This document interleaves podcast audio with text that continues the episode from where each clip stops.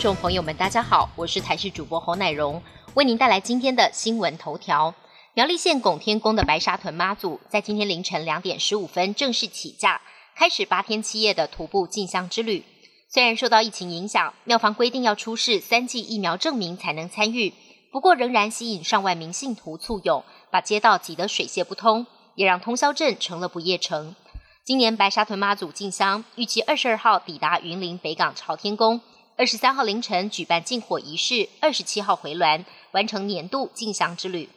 受到疫情影响，避免增加医护压力跟民众的经济负担，原定五月十五号上路的健保部分负担新制暂缓，时程未定，少了部分负担新制，挹注近百亿元，健保年底安全准备金将不满法定的一个月。健保署长李伯章表示，部分负担攸关落实分级医疗，如果今年无法上路，明年恐怕要调涨费率。本土疫情升温，影响到餐饮、观光等等内需产业。国发会副主委高先贵昨天在立法院经济委员会表示，新一波疫情对于餐饮、观光、旅馆业确实造成冲击，因为今年防疫措施是经济跟防疫并进，并没有去年三级警戒的强烈措施，暂时不会再编列新的纾困预算。先前剩余的特别预算将优先支应防疫，再由各部会针对主管产业来进行协助。暌违两年多，南韩宣布六月起将重新发放短期签证，台湾民众也能申请。南韩法务部指出，疫情等级被列为一般国家的公民，六月一号起都可以用商务活动、旅游以及探亲等等目的申请短期的申请短期的访问签证，入境最多可停留九十天。此外，南韩政府还决定重新开放二零二零年四月五号前发放，但至今还没过期的短期访问签证，希望借此吸引外国旅客，刺激相关产业复苏。北韩疫情严峻，二十号通报新增超过二十六万人发烧，连续四天新增超过二十万例，短短八天累计发烧病例数已经突破两百万。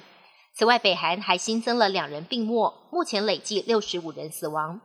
韩联社报道，南韩情报院根据综合评估，推测北韩领导人金正恩还没接种新冠疫苗。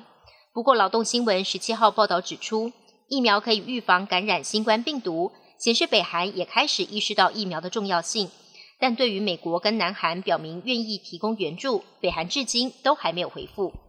北欧的芬兰跟瑞典本周三正式向北约递交申请书，申请加入北约成为会员。芬兰总统及瑞典总理十九号联袂造访白宫，寻求美国支持。美国总统拜登表示，美国欢迎并支持两国申请加入北约，也重申捍卫北约领土的承诺。拜登强调，新成员加入北约对任何国家都不会构成威胁。这番话显然是对俄国总统普京说的。不过，北约的会员国土耳其一直保持反对立场。北约秘书长表示，这还有待大家坐下来谈，寻求共识。不过，他有信心很快可以迎接新成员加入。